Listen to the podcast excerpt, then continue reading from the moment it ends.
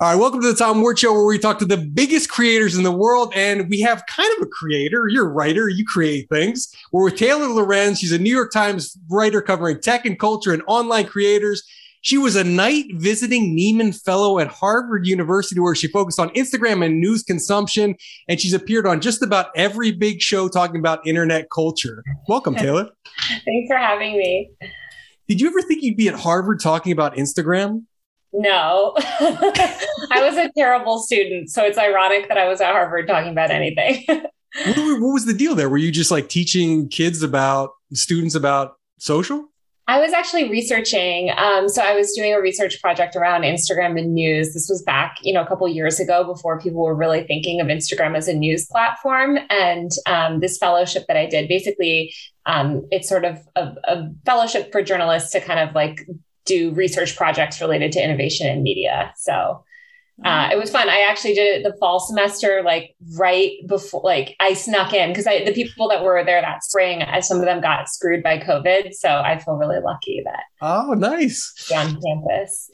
so we've yeah. been friends on Twitter for a while. We DM like, occasionally. I love your stories. I'm always I'm always reading.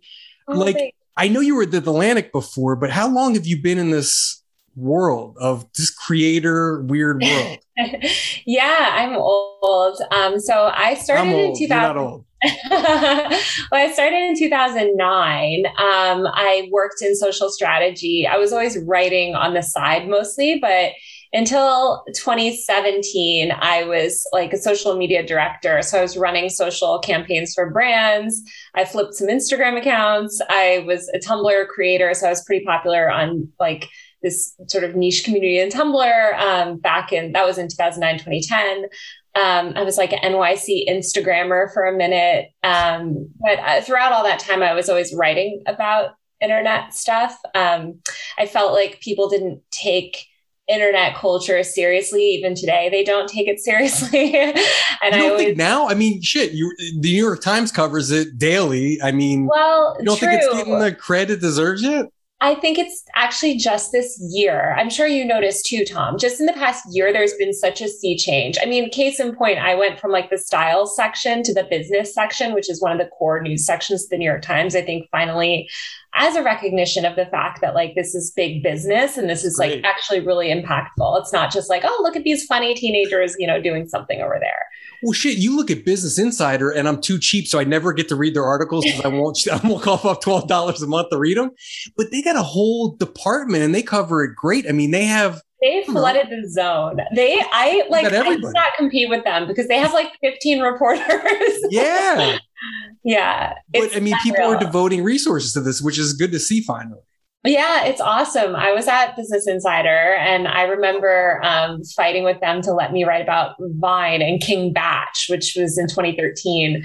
And um, it's just like incredible to see how far it's come. I mean, BI is an organization that really embraced this beat and um, invested in it. And it shows like they've broken some of the biggest stories in the past year. So they're doing out. a killer job. Yeah. I got to give my hats off to those guys. so, like, I, you know, I saw a tweet or I read somewhere, and I'm probably misquoting you, and I'm sure you'll correct me, but basically it said like, I'm tired of interviewing YouTubers or something to that effect. Or maybe it was TikTokers, like, I'm tired of fucking interviewing TikTokers. And I think the point was someone was kind of trolling you on Twitter.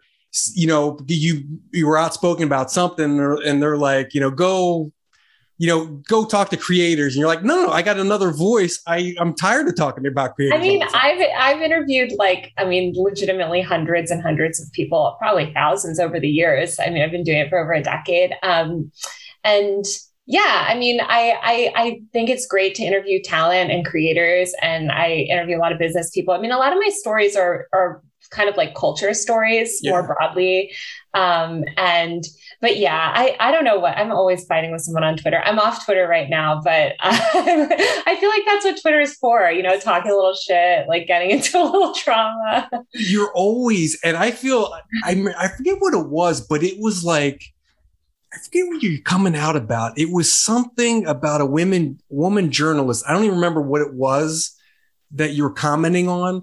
Yeah, and, I mean, I'm outspoken, not to interrupt, about a lot of like women journalists get a lot of shit online. And, um, you know, I definitely have a chip on my shoulder about my beat. And I'm sure, I don't know if you feel this way too, Tom, but, um, you know, for the vast majority of my career, like people really dismissed um, my beat and even now dismiss my beat as not real tech coverage or not real reporting and um, i just i feel so strongly um, that it's that it's important to like acknowledge this industry and take it seriously and report on it in a thoughtful way so it, it was kind of i just started writing about it four years ago and then i started doing youtube and interviewing all these guys and it was a joke it was a joke four years ago, and you've been doing it a lot longer than I have. But mm-hmm. I remember my first interview was with Jake Paul, and I just fell into it. I was interviewing Kate Hudson, and the PR guy liked the story. So he's like, "Hey, you should check out my other client, Jake Paul." I go, "Who the fuck is Jake Paul?" And he goes, "Oh, he's a you." I wonder which he's had like so many PR people over the years. Do you know what? I should because he's starting on something, and I don't even Brooke Brooke something.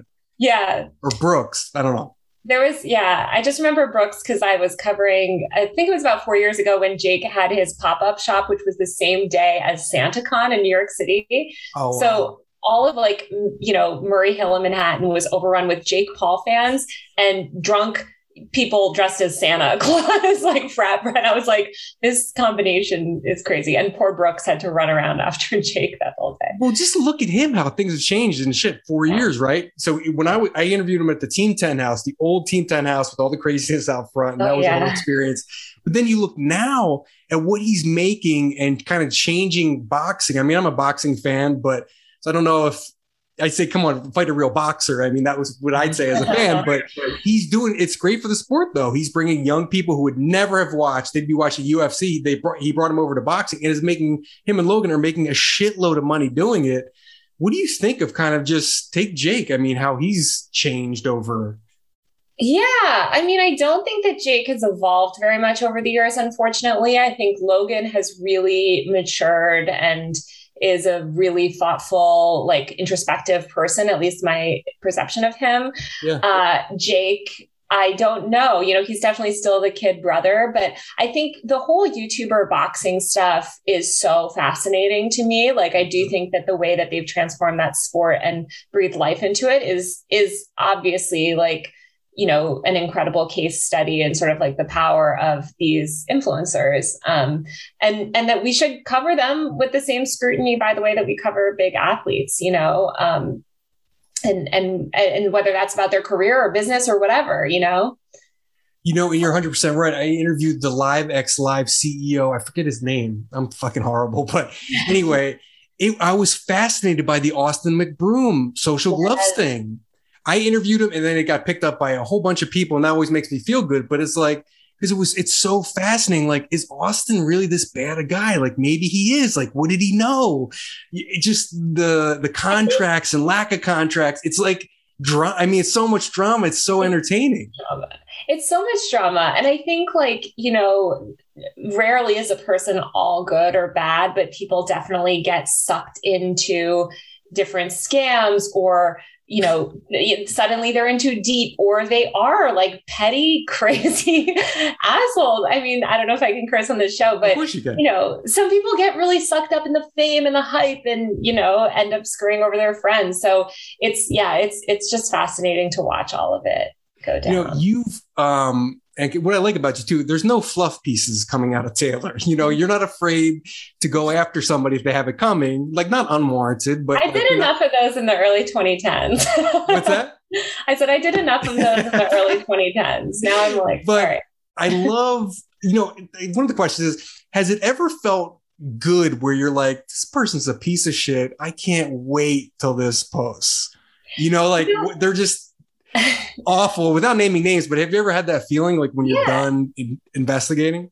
I've definitely interviewed people that I've known were awful or written about people that are just like vile human beings, um, really horrible people.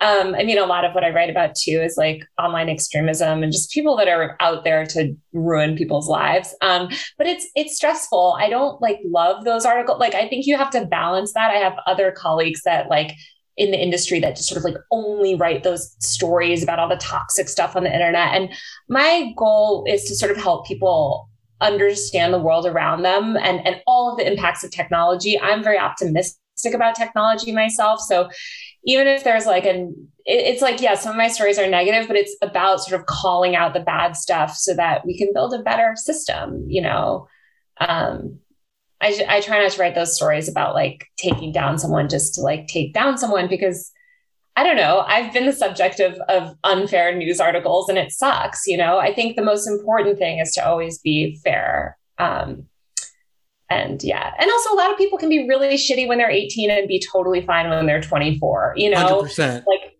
I think that's something that gets missed a lot today is just like allowing people room for growth and evolution. Um, because I covered a lot of, you know, early generation YouTubers and Vine people and people that were really insane or toxic or just like reckless, right? When you're young or even when you're 28, maybe you just grow older, you start a family or something, you become a mm-hmm. normal person. And so. Yeah, I can echo that. Your comments on Logan. I interviewed him like a year and a half ago, maybe. And it was, first of all, the Impulsive podcast. Shout out to him. He does a great show. He has yeah. people from all it's kind of like a Joe Rogan kind of thing where you'll he'll have like, you know, a big guest that you know, and then he'll have some weird scientist or something. You're like, oh wait, this is an, actually an interesting conversation. But I thought the same thing. At 18, I would have probably hated meeting him. But at 24 or 25, whatever he was at the time, it's like, wait, this is a pretty interesting guy who's lived a little, who's, you know, who's learned, who's been kicked around a little bit. So it kind of makes you root for him a little bit without yeah. hating him as much. Yeah. I mean, I think it's just like there's some quote that's like anyone that would want to hang out with their 18 year old self is like not someone that you'd want to hang out with as an adult. And I totally, I feel that way a lot. I don't even want to, I don't know what I was like at 18. I was not doing YouTube, but you grow as a person. So. Speaking of growth, this is a great this is this is a great segue, Taylor. You're seeing it happen right before your eyes. So speaking of growth, TikTok just announced they have a billion monthly active users, which blew my mind. And you beat me by like a month, and I was pissed at Hype House a couple years ago. You were right there, and I was in right like right after you. And so you were there at the beginning of like when it really popped off, like pre-pandemic, like that year when TikTok just exploded. So you've been covering since the beginning what difference do you see then kind of versus now just business wise content wise what's going on yeah i mean it's so funny because i was looking back my first article i wrote right i mean i've been i wrote about Musical.ly and then i wrote about tiktok as soon as it launched and covered it extensively in 2019. But like you said, there wasn't this like sort of cohesive, it, it, hadn't really infiltrated culture yet in the same way. It was still viewed as cringy or niche or whatever, even though it was clearly becoming a behemoth. I mean, also just keep in mind, ByteDance in 2019 alone spent over a billion dollars in marketing. So it, oh. like, I feel like people just like are like TikTok came out of nowhere. And it's like, well, it's backed by a multi billion dollar Chinese tech conglomerate that also put a lot of money to get it where it is. Um, but the Hype House was such an inflection point. I, I feel like it it it it kind of was like this moment where like it just broke through into like pop culture in a way that like all of those other content houses frankly didn't. Like even jake paul team 10 it just didn't. The o2l mansion it just didn't. And i think that sort of speaks to gen z as well like how um intertwined like online fame is with like traditional fame, I guess you could say. Like there was no sort of barrier. People were fascinated with this on the internet and it became a thing. Then obviously we had the pandemic, which just sort of like poured gasoline on the fire and um, that whole ecosystem. I, I mean, that the Hype House showed TikTok's ability to like really mint its own stars overnight because that's what ha- like that whole thing blew up. Hundred percent. And now you see Addison Rae on the Tonight Show yeah, she's a hustler. She was like when we did that hype house story. Actually, she was the one that uh, my I was talking to the photographer and the photographer assistant. We were like, oh my god, like she's. I've never seen someone in LA where I was like, that person is really going to be famous, but she was so um, on point, and I was like, I feel like she's gonna be successful. Because you know how it is. Sometimes influencers like, nah, like yeah. they're not really media trained. Like I don't even think she had media training, but she was so on top of it. Um, our photographer loved her. Like everyone at the New York Times was like, wow, she's great. And so you could just see how she, yeah, would have a path. And it is wild. And it seems like they became mainstream celebs where a lot of the forget the Vine people definitely did, and a lot of those YouTubers never kind of broke through like the TikTokers did. I think a lot more people know Charlie and Addison now that seems like they know who David Dobrik is. It just seems definitely. seems I don't know why that is though. I mean I think it's because there was still that separation in media until recently. Like, I mean, I think the past couple years, like media has gotten so much more distributed and these platforms have more and more power. And so that's where consumers are turning to. So like anyone that's popular on these platforms or on the internet is just more powerful than when the internet was smaller.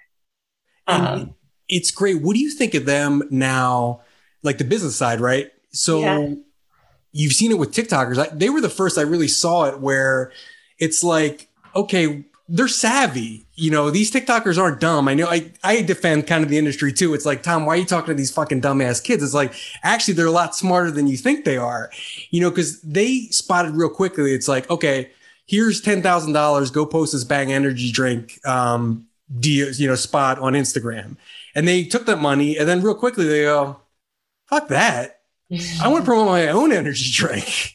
And yeah. then they make their own energy drink. Or like, I don't want to do those half-ass deals. Like I love Dunkin' Donuts iced coffee. So let's go get a Dunkin' Donuts thing and I can integrate that and do some crazy shit with it. And now you see them like I just read, I never look at notes, but I wouldn't remember this. The um the Mr. Beast deal.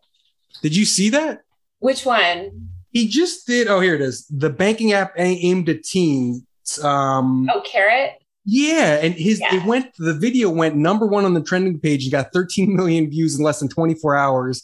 Of course, he's Mr. Beast, so he's giving. That sounds about right for Mr. Beast. Everything what's, he does is like. What's that? Like, I just said that sounds about right for Mr. Beast because like everything he does is like top of the platform.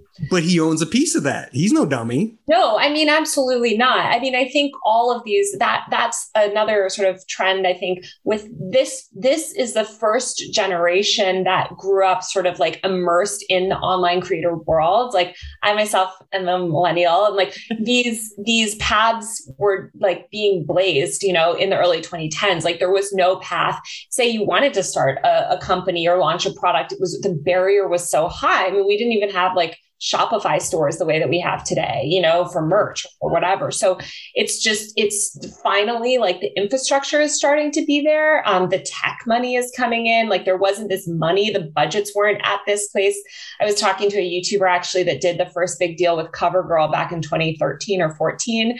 Um, and even then, it was such a big deal that she was had like in person meet and greets in a print campaign along with digital because they always viewed, oh, digital people, you just do digital, you know, you're not you're not like our main people. So it's totally it's totally changed and i think the tech landscape has changed and i also think the pandemic like really accelerated a lot of these changes we've been seeing for years. What investments do you see kind of coming from the tech side? It seemed like there was a lot of investments from tech in the, the influencer world last year. The platforms all kinds of shit. Like what, go into detail because i don't know much kind of about that. I'm sure you do I, I love it. I they they're like running around like chickens with their heads cut off right now. Money. They don't. It's like these the tech people, especially the platforms, shun aside from YouTube, like shun create, but even YouTube shunned creators for years. And um, TikTok was the first platform that really, I mean, like embraced them from the start and like showed these tech industry no you know, they always say, oh, influencers, that's a niche class, or they never, the there was all this tension between the platforms because the platforms always hated that creators had outsized power on their platforms. They wanted to control distribution advertising, and they always viewed them as like this niche class of people. Now they're recognizing the value and they're like, wait, wait, wait. Oh, we're a pro creator. We're, oh, now we have a creator fund. And then all these VCs who literally for years and years and years and years were so dismissive um, I think have finally in the past six, seven months, like same thing, noticed like, wait a minute, there's actually a lot of money here. These LA people are making tons of money. I think they noticed like, you know, the big agencies, a lot of the like sort of more Hollywood types people getting involved. And so as always, the VCs are like late to the game, but they come with big pockets. So they're just kind of investing in every um, startup and and to- now, now, I mean, you look at Josh Richards. Eh, these kids have their own VC funds. Yeah. Well, let's not forget Jake Paul's failed VC fund. Oh, did he really have one? I didn't know. Oh that. God, PGZ Capital. Oh my God, I'm I'm really dating myself. But yeah, I mean, a bunch of. I mean, creators have done angel investing for years, um, and a bunch of uh, other creators have tried to get into VC and, and do their own funds or, or, become venture capitalists, and it's never taken hold because the VC industry has has been has shunned them. It's only in the past year would a VC firm even hire a TikToker like Josh. So it, it's just like it is it is interesting um, to watch that flip, but but it's a smart. I mean, it's obviously a smart thing for them to do. They're desperate for relevance. And then you've got the angel investing too. Like I interviewed 24kGoldn and a couple weeks ago, we were just talking, and he's like, now you ask like one of the topics when you're talking to one of these guys is like, hey, any recent investments? And they'll with him, you know, he's got this product and he's got this and he's invested in this. It's pretty wild, you know, what these kids are into. Yeah, and I think it's just like the barrier for investment is is changed. Like the whole investment oh. structure on startups has also changed so much. You also see a lot of people getting into like crypto, NFTs, or like oh day trading God. type stuff. Like the barrier to entry on the whole like stock market and investing world is is lower, which I think has has created all of this opportunity. Um, and and it's going to keep being more decentralized in that way. I think too. Now, have you exposed any fake financial gurus? Because I see these people on TikTok all day as I scroll through, and they're on YouTube with ads in front of the video I want to watch. And it's NFTs and this crypto you've never heard of that you should is going to blow up and you should invest all your money in are, they're out there. I mean, have you done any stories on that? Oh yeah, yeah. I've written a little bit about it. I um I did write about Baller Busters, which was one of my favorite Instagram accounts. That I don't know if you ever followed it in its heyday. Oh my god, it would just put all of these like people on blast, and it was like a T account kind of that just like it really exposed it would expo- there was a, they called out all these like fake entrepreneurs and found the airbnb listing that they rented for the night nice. it just like oh it was so good pulled, pulled all the receipts um but the crypto stuff i haven't i've been on book leave. I wrote a little bit about like some of the nft stuff and but and the some of the crypto scam stuff. I mean a little bit but not as much because i went on book leave and i feel like in the past two months is like really when the that stuff has like been bubbly. And so i haven't covered but i do send a lot. There's this kid andrew wang who is a great journalist. He's like oh yeah i know andrew yeah he's so great. He's always up with the NFT world. So I follow him. He's always he, you know, he always knows about the latest scam. Have you gotten into NFTs at all? I I still, you know, I don't, I'm trying to wrap my head around it still. It seems like I'm missing the boat. Like, have you Me gotten too. involved with any? Um, I went to art school and I wanted to be an artist for so long growing up. And I, it's funny because I'm still like connected with a bunch of artists from that time from when we went to like art camp together and then art school. And um, some of them are really into NFTs now, but none of them have made a lot of money off it. And I think it's very, you have to like build a community. It can't just be like, here, I'm putting up this JPEG for sale. Like you're basically buying into this like project so it is kind of like a social networking type of thing. Um, but no, I'm not into any, I don't have any investments in anything. One, because I can't because I work at the New York Times and we have oh, all these yeah, that rules around it. Sure. But two, I don't even know, you know, it's not like I can't buy an NFT. It's just like I don't even know. I, I don't have money to spend on that at all. I gotta you know pay rent. Have you heard of this app um Versus? Have you heard of this? Wait, that sounds so familiar. I don't think so though. What is it? I am obsessed with it right now. You should check it out. Yeah. So I interviewed the CEO like three weeks ago and he gave me an invite. So basically, it just blew my mind. So this the only invited people can post a poll, and the polls are things like it's got to oh, have yeah. like a specific end date, like will Ethereum or Bitcoin be forty six thousand on November first? So you've heard yeah. of this? Yeah, yeah. It's a polling app, right? It's, it's like a polling app, yeah, but you can bet up to a hundred bucks on it. Yes, I I saw this um, because I wrote a little bit about polling apps, and and I was when I was doing social strategy, I launched an account on Wishbone, which had no betting component. But I don't know if you remember, it was a sort of VC backed voting app that a bunch of influencers were on in like 2014.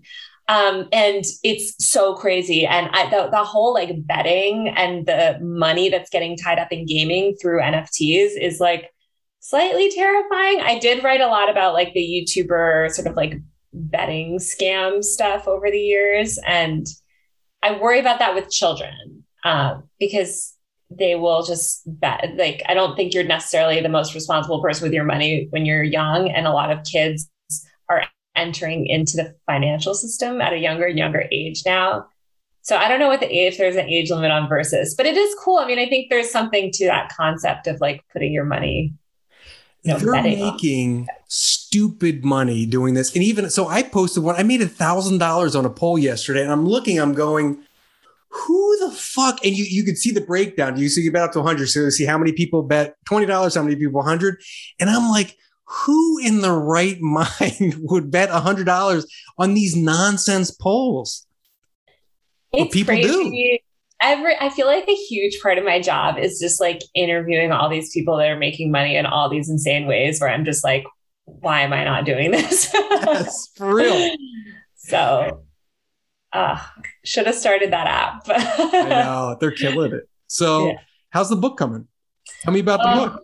It's good. It's so hard to write a book. I, I was like, oh, people like the dumbest people write books. How hard can it be? True. And I'm like, oh, it's actually really hard. yeah. Well, what I found out, Tom, is that most of those people have ghostwriters. They don't even do the writing themselves. That's true. That's the, that's the way to do it. I'm like, oh, all these celebrities do it. And I'm like, oh, no, none of them write their own things.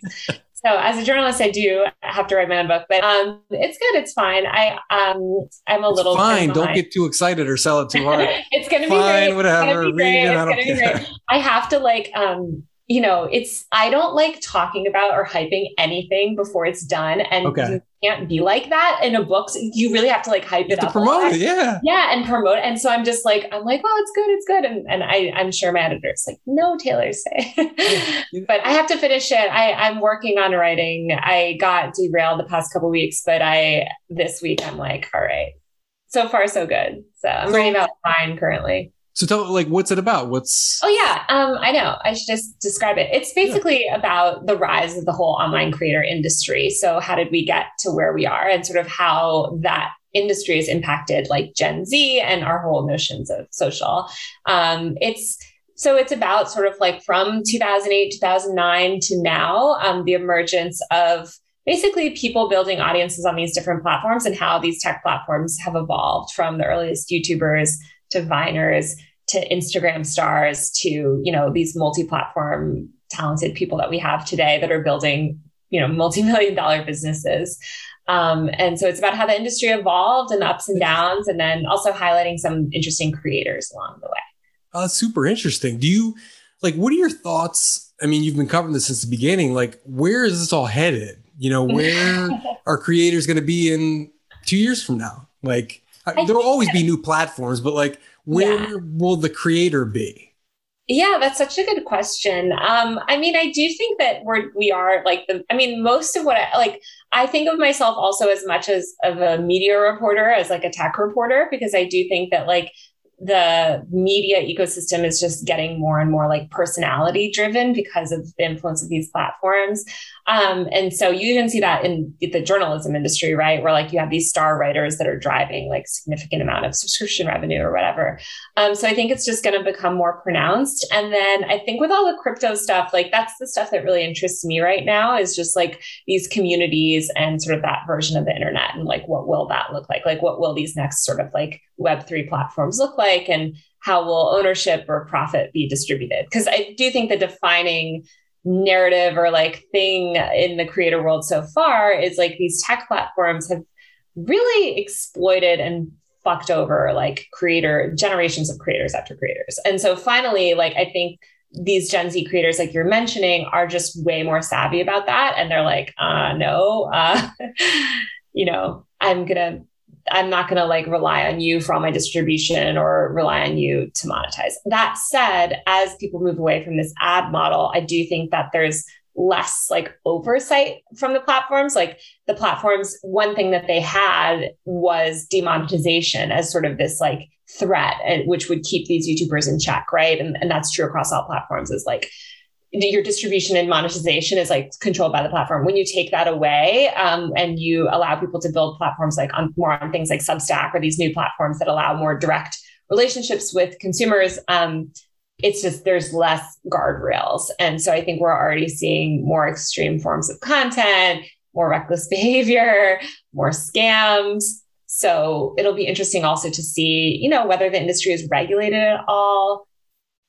There's like so much like exploitation of labor in the creator world. Like, you know, people will work like 17 hours a day. You know, it's like producing and producing for these platforms that that don't give them any sense of security. So and not only that, like the the editors who take get get taken advantage of, oh, or the exactly. camera people get fucked because, and you know, that's kids' number one dream is to become a creator now, right? A YouTuber or creator, or whatever that means. And they'll do anything and work for slave wages to get there. So you're right. Uh, and I, what I hate seeing is when creators do that, take advantage. And, you know, an Instagram girl who's got 10 million followers who didn't pay her camera guy or didn't tag them, you know, like, like little things like that. It's like, guys, come on there's enough to go around. Come on. I mean, there's a lot. I, and I think, you know, to not to give them the benefit of the doubt, but a little bit, you know, sometimes people like it is, it is really hard for a lot of creators because they go from these individual people to suddenly having to scale a business of sometimes dozens of people like overnight. And they're not good managers. They're just not a lot of, a lot of what makes you good as a creative. And you see this in startup founders all the time, right? Like what makes you good at like developing a product is not like, so I think that like we need more structure. We need more business people that can come in and come in at the mid level and like streamline things. Um, I think like Reed and other people have done that really successfully for Mr. Beast, and he does a great um, job. Yeah, like just streamlining it, like and um and I think you know we'll see hopefully like more people like that that can come in and have experience building these businesses, like maybe across who do you who will that person be? Do you think it'll become more from agencies or like where do you think that person comes from?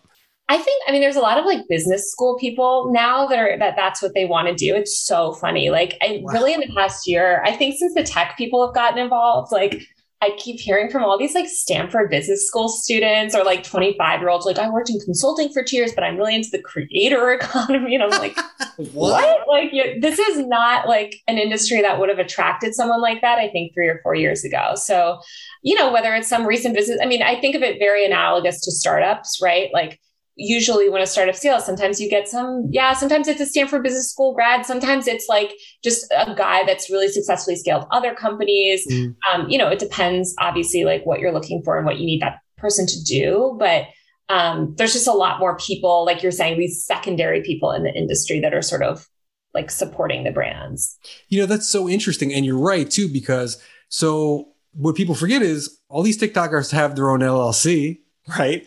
They're literally multi-million dollar businesses. And look, I didn't know how to manage people when I was 18 or 21, or you know, I didn't get good to good at it till later in life.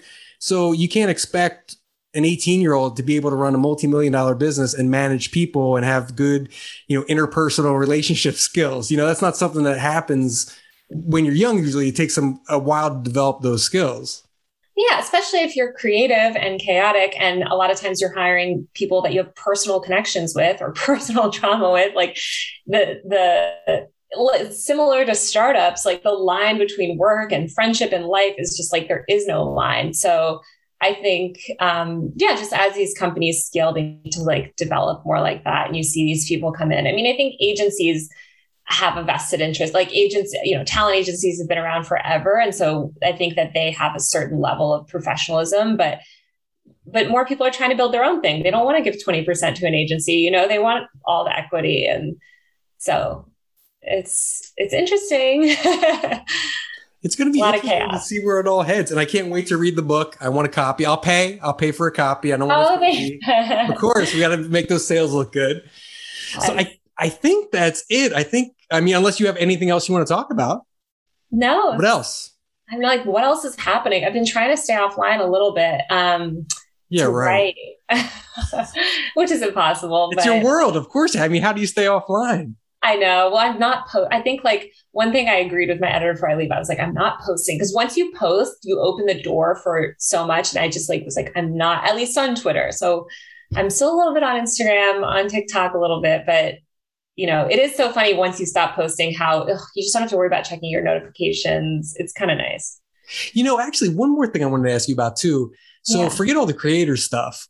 What causes are you passionate about? The first thing, not knowing you really well personally, is women in journalism seems like that's a big thing with Taylor Lorenz. Yeah. You want yeah. to comment on that or anything else you're passionate yeah, about right now? I'm really focused on sort of like diversity and representation in media. Um, I think part of the reason that my beat wasn't taken seriously for so long is because it's like primarily young people, women, people of color, like stuff like that and it's just like people people don't hire journalists like that um, they're not taken seriously so i care a lot about that um, and I care, I care a lot about kind of, yeah, like mental health stuff. I, I know everyone says that these days. I think any anyone that has an audience, you really realize like the toxicity and the downside of having an audience and how harmful it can be. And I think they need to like teach kids this in school. Like kids need to like it is really like it's hard. It's hard. So I don't know. I wish that there was like better mental health stuff around that these like I wish these I wish I've always said this and I might write about it too, but I want a universal away message. Like I want the ability to just like tap something on my phone and people will know that I'm away from my phone. I know that I can mute notifications, but that's not like letting people know I'm unavailable. I sure. want to let people know like just leave me alone for the weekend, you know? That's a good, like an out of office for social media. Yes. And That's a good idea, actually. Remember AIM? Yeah, like of course. The original, so like, they, yeah. you know, you had this status, like you were on or you were away. And it's yeah. like, we, why don't we have, where did that go? Like, I it's always that. green. We're always on. Yes. We're never off. Yeah. That's, that's what I want to see. If Mark Zuckerberg's listening, yes. all those VC people with tons of money. Exactly. Yeah. Well, Taylor, thank you so much, guys. If you're watching on YouTube too, head over to the podcast. We're going to do a Q&A session if Taylor has a little more time on Green Room. Yeah. I like Spotify Green Room. They're coming after Clubhouse hard. I think it's cool. I was actually I downloaded it because of because of you, and and I was on there today listening to some stuff. It's it's like music, like I yeah, I just found a lot of cool creative people. Every time I go on Clubhouse, it's just people trying to sell me like MLM marketing schemes. you know what? And I always felt less than on Clubhouse because everybody has the fancy degree. Everyone has the you know beautiful headshot. Everyone's a guru. Everyone's a thought leader. It's like fuck.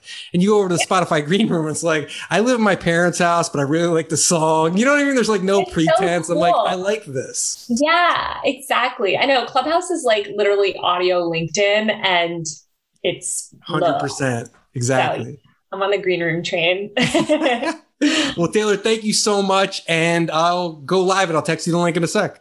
Perfect. All right. Yeah. Bye. Bye.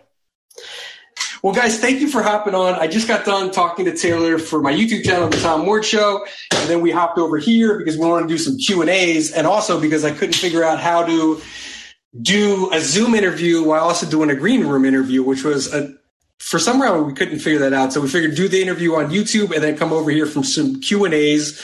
So we just talked about creator economy trends that are going on you know youtubers we've interviewed. So you know i'll open up to you guys. Um, gg or malik if you want to talk raise your hand and i will bring you up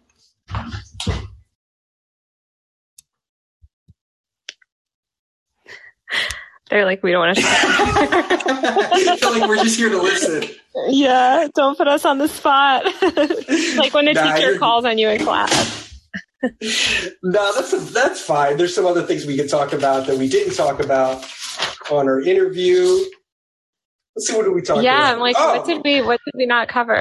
Taylor, look, I always have shit ready. So Valkyrae, co-owner of 100 Thieves and the popular streamer, is killing it. She just announced a new merch line, sold out in minutes women in gaming are doing a lot better. And I'm actually going to be interviewing her sooner than later. oh, no way. I love her. I'm, I'm like, I love her. I'm getting so into Twitch lately. Like, I, I feel like that's been my like, in the past few months, like I've, as I've been off Twitter, I'm getting like extremely into Twitch. Um, and not, I know Valkyrae's not on, I think she's on YouTube instead of Twitch, but, um, yeah, but I like count her among that like group of people. Um, that I just I follow all of them and like watch all of their streams. I love when they do like IRL streams with each other. I'm like my streamer. Are you um, gamer? Like I haven't gotten into Twitch because I'm just not like into gaming at all. Like what do you watch on there? No, but there's a lot of people that do just chatting. And I will say, even the gaming streams, a lot of times it's just like chat. It's like people talking. It's just, it's kind of nice, like background like listening, I guess. Um, yeah, I don't know. I, I've found it to be entertaining. Um, I'll just like, I think I wrote about, um, Ludwig and his like streamathon. And so I started watching his videos and then like kind of just like everyone that he streams with or like is with on Instagram, I'll like follow them and like watch their streams on Twitch. And yeah, now I don't know. I've gotten very into it now. it's cool seeing women do well in there. Like she's straight up killing it, yeah. and um, you know she owns part of a hundred thieves. She's got her merch line, so it's good to see like breakout stars like that in what was forever a male dominated sport. Totally, I love. I mean, I love I, women gamers. Do not get enough uh, hype. I wrote a story last year about like a lot of um, just the way that they were talking about Twitch and sort of like sexual harassment, and they deal with a lot of, you know, it, there's a lot to deal with when you're a woman gamer, um, whether it's the gaming community or just the internet. But it's yeah, it's really cool to see like people like Valkyrae succeed. Um, I love also just like I, I just am excited for more like women streamers in in general. Like I feel like the just chatting vertical, even outside of gaming, um, there's a lot of interesting like commentary type people and and um, I love to see more women in that space. So I don't know. I thought about getting into streaming, but I'm honestly like I I don't know. It's it's too high. It's too stressful. My friend Adiana does it, and she's amazing. Um, what does she do? She's a singer. Follow her, Adiana Vega. Um, she's a singer, so she'll write song, she'll sing songs, and she takes requests on Twitch, and she chats, and sort of has her own community there that's into her music and um, it's really cool. I mean, I, just think it's like there's all these really interesting ways that you can use Twitch outside of gaming, and that's what's gotten me more into it. Um, I just have like a crappy laptop from 2017. And so I'm like, I don't know if this thing can handle it. I, I streamed on my friend's, uh, I went on my friend's stream last year and it was like by the end of it, like completely overheating. that was only an hour. So I don't know. Do you ever, because it's funny, you report on this stuff so much. And I interviewed Justin Kan, the Twitch guy. Oh, yeah. So speaking yeah. of Twitch, um, and it's funny because, you know, he went from kind of owning this platform for creators. And now he's become a creator himself. And, you know, he's got a YouTube channel. And then I'm sure you know John Ushay or Yushai from Instagram.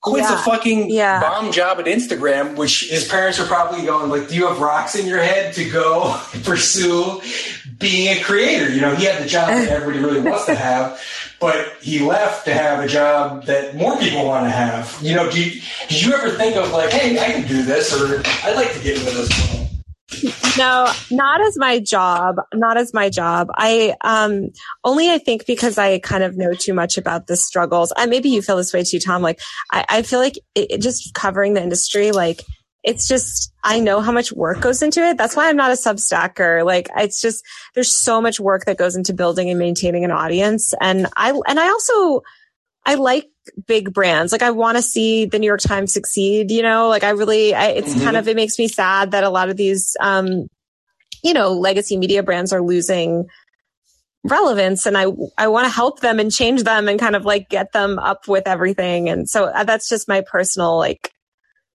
kind of things I want to accomplish in my career. But I don't know. It's also, yeah, it's just mostly so much work. I'm like, oh, do I really want to be a streamer and sit in front of my computer 11 hours a day? I guess I do that, that now already, but. what do you, what's your process? Because you do sit there and you're writing and researching a lot.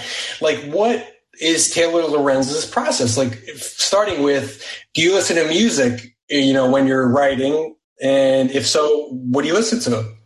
Uh, I don't listen to music when I'm writing. I do listen to, um, there's this newsletter, flowstate.fm, which has like great kind of like, it sends daily recommendations of, of working sort of like good music to work to that doesn't have, um, words. So I listen to that sometimes, but mostly I, um, I kind of just like am in my bed all day and I work from bed and I write and I, or I'm interviewing. I'm either like interviewing, writing or like consuming content on the internet. And I'm, I don't really out much. Like I don't, I really don't like, I'm not into like the social scene of any of it. I, I just kind of don't, people message me a lot um, actually someone was just messaging me today, like, are you going to vid summit or whatever? And I'm like, no, I just, I kind of just, um, don't, I don't really like participate in that side of it very much. I'm not very out and about, but I'm very online and on the phone. you know, it's funny because you're in LA now, right? Yes. Yeah. Yeah. Yeah. So you could easily, I mean, kind of flex your muscle in this and get invited to every event, go to every conference and you can go to every you know you can go to every youtuber boxing event if that was something you wanted to do i know but you don't take I advantage know. of any of the perks I don't get it. I don't, I get invited to everything and especially now at the New York Times, but, um, I just don't, I don't know that I, when I was younger, I would go to all those events and sometimes they can be good for sourcing, but I, I don't, I don't have like, I, yeah, I really don't. I don't go out that much. I, I kind of just like, yeah, I conserve my energy and just kind of like, I'm like, uh, I don't need to go to like a YouTuber party. Like, and, and I think it also like makes people, makes you seem a little more unavailable in some ways. Like, I think people want to talk to you when they don't feel like they have immediate access to you. Um, so yeah, I keep the bar up a little bit. Jelani's in here though. He's seen me out and about in New York, I think. Uh, when I was back in July, I met up with a bunch of friends, but yeah. You know, um, it's funny. I was just looking at Instagram to see if anyone DM'd about the room, and it's funny. Let me find the account. It was. Well, hold on a sec. Let me pull it up. I was cracking up. Taylor Lorenz lovers account started following me. Look at you. Oh look wow! At, look account. at you. You've made it. I've made it. that account has a really has an like I'm so bad at keeping track of like my presence on the like my digital presence online. Like I just like I'll do all these interviews and then like forget about it. And somebody um, was telling me actually when I was sell- trying to sell my book, they were like, "You should have a sizzle reel. Like you should get all of your clips together from all the big interviews you do, TV interviews and like have a sizzle reel and like have a YouTube channel and like have a place where people can like see what you do. And anyway, I'm really bad at all of that. I, I can never remember like what I did even yesterday. And I appreciate that this account has been able to unearth all of these old interviews where I'm like, where did that come from? I forgot I did that. Like I need to clip that and put that somewhere. So yeah, shout out to to that account, which has been very helpful and nice. And I feel very honored uh, that anybody would have anything like that about me. So it's very, it's very nice that they spend time and did that. It's pretty cool because you're kind of more of a behind the scenes kind of operator. To yes, to have your own fan account is pretty cool.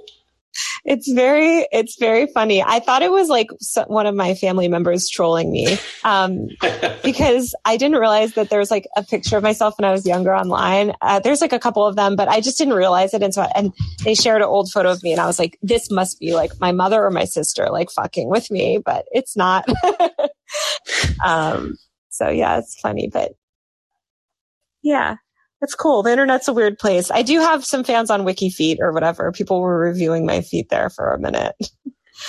Are you serious? Yeah. Oh yeah. People were taking pictures of my feet and uploading it and rating them and stuff. Did you get good ratings? well, I was dying because I had not good ratings, and then someone uploaded more photos of my feet, and then my my it, it bumped up. I think I have like good feet now or something. Um, Oh, I see. Oh, wait, I see another legendary journalist in here. We have Amanda Perelli. Amanda, we were talking about your Amanda coverage. Perelli. We were One talking about greats. your coverage before, how much we love your work. Amanda, uh. when we were talking before, we did the interview on YouTube before this, but we are just talking about like the business and stuff. And I was just giving you guys a shout out. First, I was saying I'm too, I don't read any of the content because I'm too cheap to cough up the $12 to subscribe to Business Insider. But wow. the headlines look incredible. Let me say that you got to get her newsletter and stuff. I, yeah, Insider, Business Insider and Insider, I, I can't compete. Yeah, it's, they're always doing stuff. Oh, she said, I don't know how to use this, but thank you. oh, Amanda, how, raise your hand. This is kind of new. Raise your hands and come up. And um, I'll invite you out. Amanda, I saw you were covering Vid Summit. We were also mentioning that earlier and how I'm, I've been a hermit and not going. There's, I think there's Code Conference as well right now, which is like a big tech conference that one of my colleagues is at. And people were like, are you at code? Are you at code? Like Elon Musk is here. And I'm like, no, I'm not at code. Like I'm at home in my bed, like trying to write a thousand words for my book. like I'm not, I'm not anywhere. Um, well, well, look, guys. Me and Taylor's probably tired of talking to me by now because we've been we've been chatting for over an hour. So you've got her here. If you want to talk, just raise your hand and I'll bring you up. And we've really talked. I'm sure. I mean, we've talked about feet. We've talked about your fan accounts. we've talked about uh, terrible influencers that we've interviewed. I mean, we've covered a lot. But you know, I'm sure Taylor will talk about whatever you want. Yeah, I'll answer anyone's Companies. questions if anyone has any. It's funny. I like a lot of people DM me all day long, like the most random stuff, and people are constantly sending me these DMs like, just questions or want and so I try to answer, but I can never answer all of them. And then I do like a Q and A or like a live stream and then no one comes and I'm like, what, what, where is ever, where are all my question askers on Instagram? But I think Instagram's hard because people don't see it until a couple hours later a lot of the time.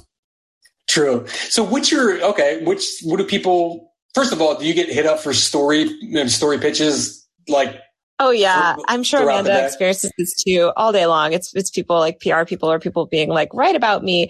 One thing that's so funny, and I wrote about this a while ago on Substack, but like I hate the narrative of, and I've written these sort of stories too, but it's like so many people pitch you and their narrative is like how I went from zero followers to X followers. And that's like, then they use like the follower growth is like the sole like narrative about themselves for their career. And it's like the worst way to pitch someone because it's like, okay, cool, but like, why should I care?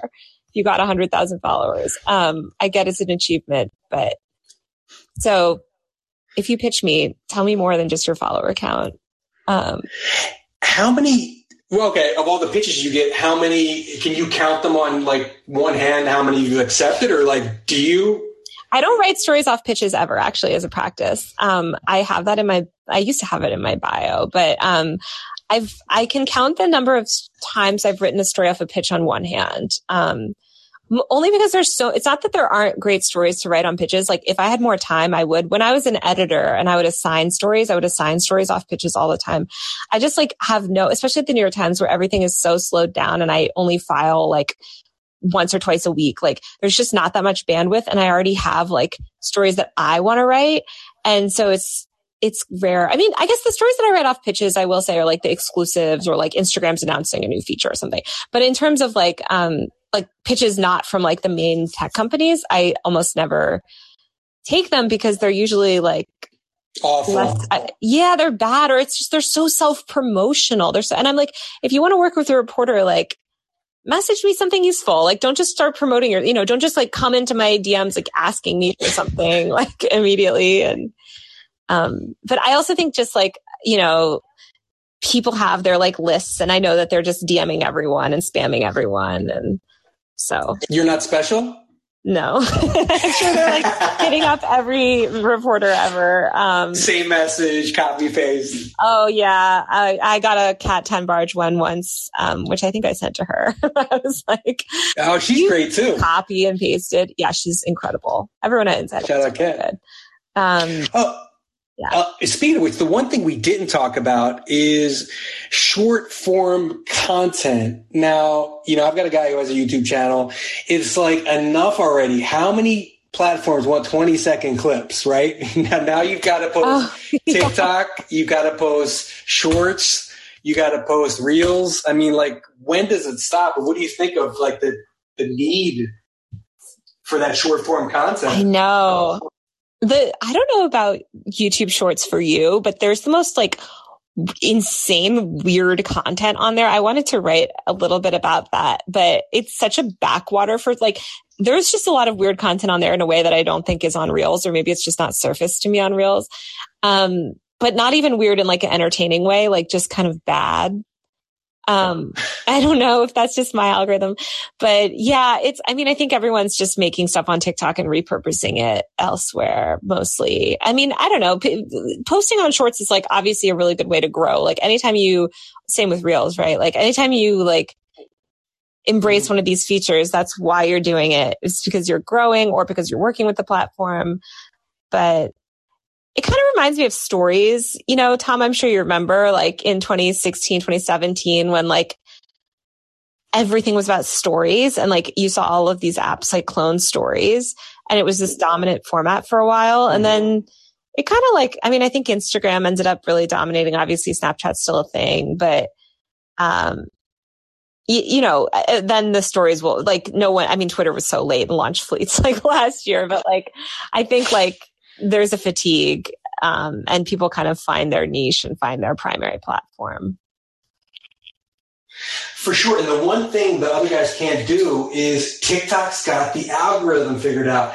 TikTok knows exactly what I want and serves up, you know, that content nonstop. And even if I like kind of deviate and I'm watching like basketball highlight videos, like two videos, all of a sudden like they'll know who my favorite player is like and I didn't even watch one of their videos. It's like how do they even know that? Like they're so spot on. It's scary.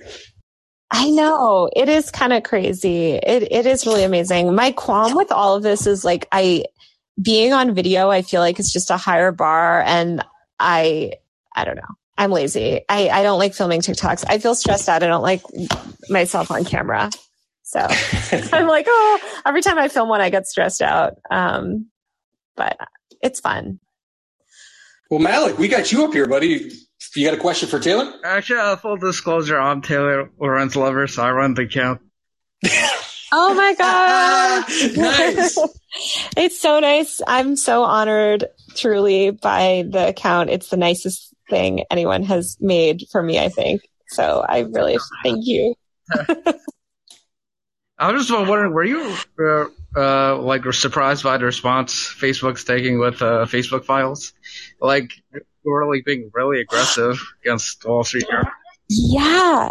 It's kind of crazy. I mean, I think my colleague Ryan Ryan Mac wrote about this um, and it's it, you know he's a really good facebook reporter but um it is it is incredible that the company has taken such a like combative tone. Like normally these tech companies have have i mean that's part of what ryan was writing about is like you know these companies were used to be so apologetic and now they're really like kind of like fuck you guys and like mocking it and not taking it seriously and I think trying to dismiss it. And I think that actually it kind of reminds me a lot of like the content creator world, like that strategy of PR. I mean, obviously it was very like Trump Trump sort of like the way that Trump reacted things, but it's also very much like the way that like big YouTubers react, where it's like dismissiveness. It's like, it's that kind of just like blazing ahead and apologizing never, um, or like never sincerely and just kind of going I don't know, all in on your fans, I guess. Like, I think they're kind of figuring like, look, certain media will never,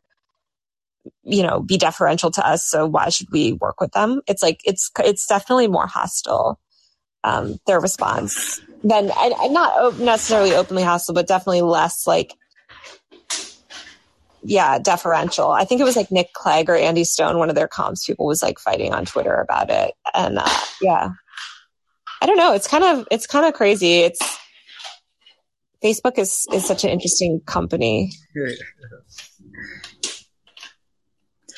Mel, Did I answer your question? I don't even know. I haven't been super on Twitter, so I'm not like totally plugged into all the discourse, but I was talking to Ryan about it a little bit, and that's my understanding. Yeah. Okay. Uh, see ya. Oh yeah. Did you have any other questions? I'm like, did I answer that right? I think I hopefully I answered it well, but um yeah. What did you think of it as a I mean, what did you think of the Facebook files? It was interesting. I was listening to what's it, the Journal Wall Street Journal has a podcast, so they parts. Yeah. It just uh, it's like crazy.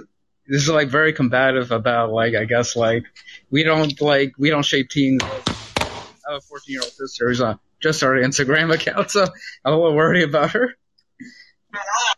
Yeah. The Wall Street Journal podcast is really good. I've been listening to it too. They do it like in partnership with Gimlet and it's really well done. I listen to it like every day. I listen to the daily too. All these people are just starting a podcast, or outlets are just starting a podcast to post. Uh, Wall Street Journal, NPR, BBC. It's like, I like it, but nobody's like uh, has the voice. That's Michael Barbaro though. Like, it's true. He cannot be he cannot be replaced. I still listen to the daily every morning first thing. Um, but yeah, but I listen to a lot. I think in LA you end up listening to a lot of podcasts because you got to drive all over. Truth. Taylor, that's a, I was going to ask you that before too. So why don't you have a podcast? Like you're perfect for this. I mean, Haha, good question, Tom. is there is there one um, coming um, or is there Do you remember more? when I had a podcast? I had a podcast no. several years ago called Like and Subscribe that was so bad and no one should ever listen to it. It was so stupid. It was just me and my friend Julia talking about YouTubers. Um but so we yeah, we had like and subscribe. It but it's actually currently rated like one star on iTunes because I'll be it's like the worst podcast ever made. But um I love I go on podcasts all the time. I love audio like kind of like I was saying, I, I'm like kind of in bed all day and I'm not like a video person, but I will talk. I can, I, audio is like much more of a compelling format. Um, New York Times is very like political in terms of who gets to do podcasting. So, uh, I've oh, not been tapped to do that yet, but it would be cool to do. I mean, my dream podcast is not even like an official New York Times podcast. Like, honestly, I would just love to like do one with my friend and kind of like don't know, get into some of the stuff that I write about, but in a deeper way. Are you like as part of your contract? Are you allowed to just have the Taylor and her friend podcast, or do you like the, does the New York Times have to approve if you like do one? I don't know, but once I finish this book, I'm going to like get into the podcasting world somehow. So st- stay tuned. I actually have no idea what the actual rules are, but I'm gonna do it. I'm, as soon as I get the book, like the book is like something I have to finish. And if my editor saw me launching a podcast, well, I didn't in my draft yet. I think she would be very mad. But once I, yeah, maybe Q1 of uh, 2022, watch this space.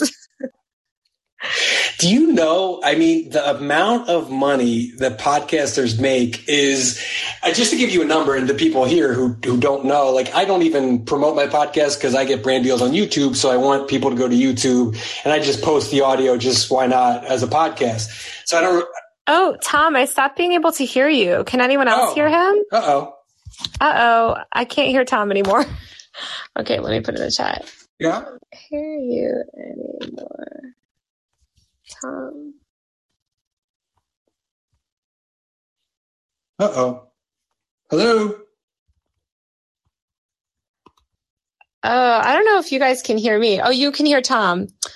Guys, I don't know what's going on. I also see two of myself up here now. Oh no. I've seen two of you the whole time. I'm not sure why that is, but you can hear me probably. probably saying that. Oh, that's weird. Uh, guys, might be time to uh, call it a uh, day on Spotify Green Room.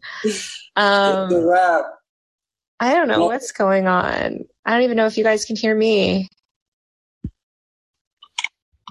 Yeah, we should probably end it anyway, Taylor. I've taken up enough of your time, but thanks so much for doing this. I really had a good time. This was fun. Thanks for chatting. I'm honored. I love your, you know, you got you're always prepared with the questions and everything so it's, it's a great chat. And so nice to chat chat with you um Mal- i hope i'm saying your name right malik. Um i it was so great to chat and amanda see your face and everyone else